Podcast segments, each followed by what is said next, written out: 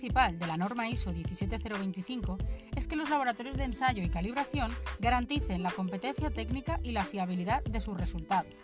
Por ello, en la norma se definen todos los requisitos que deben cumplir los laboratorios dividido en cinco grandes apartados.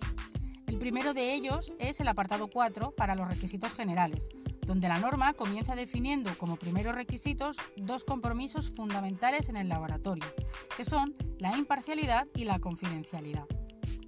La imparcialidad o presencia de objetividad significa que no existen conflictos de intereses o que estos se resuelven de forma negativa a las actividades del laboratorio. Con esto, lo que la norma nos está indicando es que el laboratorio debe llevar a cabo sus actividades de manera imparcial y estructurada, y se han de evitar presiones comerciales o financieras. Además, también se menciona la necesidad de realizar de manera continuada un análisis de riesgos a la imparcialidad donde se demuestre cómo se elimina o minimiza.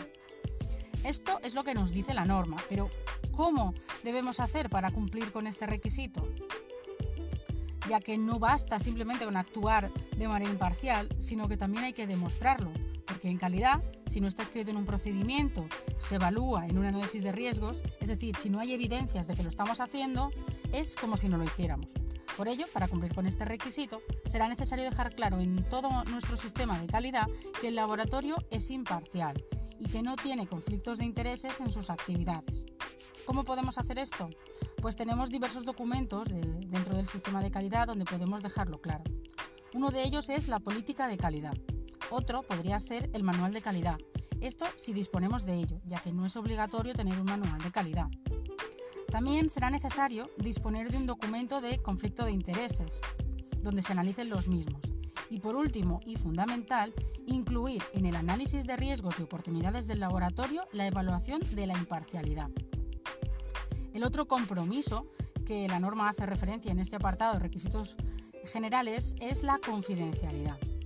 Por confidencialidad, la norma entiende que a toda la información que el laboratorio obtiene del cliente para realizar los trabajos contratados, esta ha de ser tratada de forma confidencialidad, de forma confidencial y que el sistema establecido debe poder garantizar el cumplimiento de esta confidencialidad, incluyendo la confidencialidad para que los analistas, subcontratistas o cualquier persona que pueda intervenir y conocer estos datos no ponga en riesgo su confidencialidad, siendo siempre el laboratorio el máximo responsable de estos datos.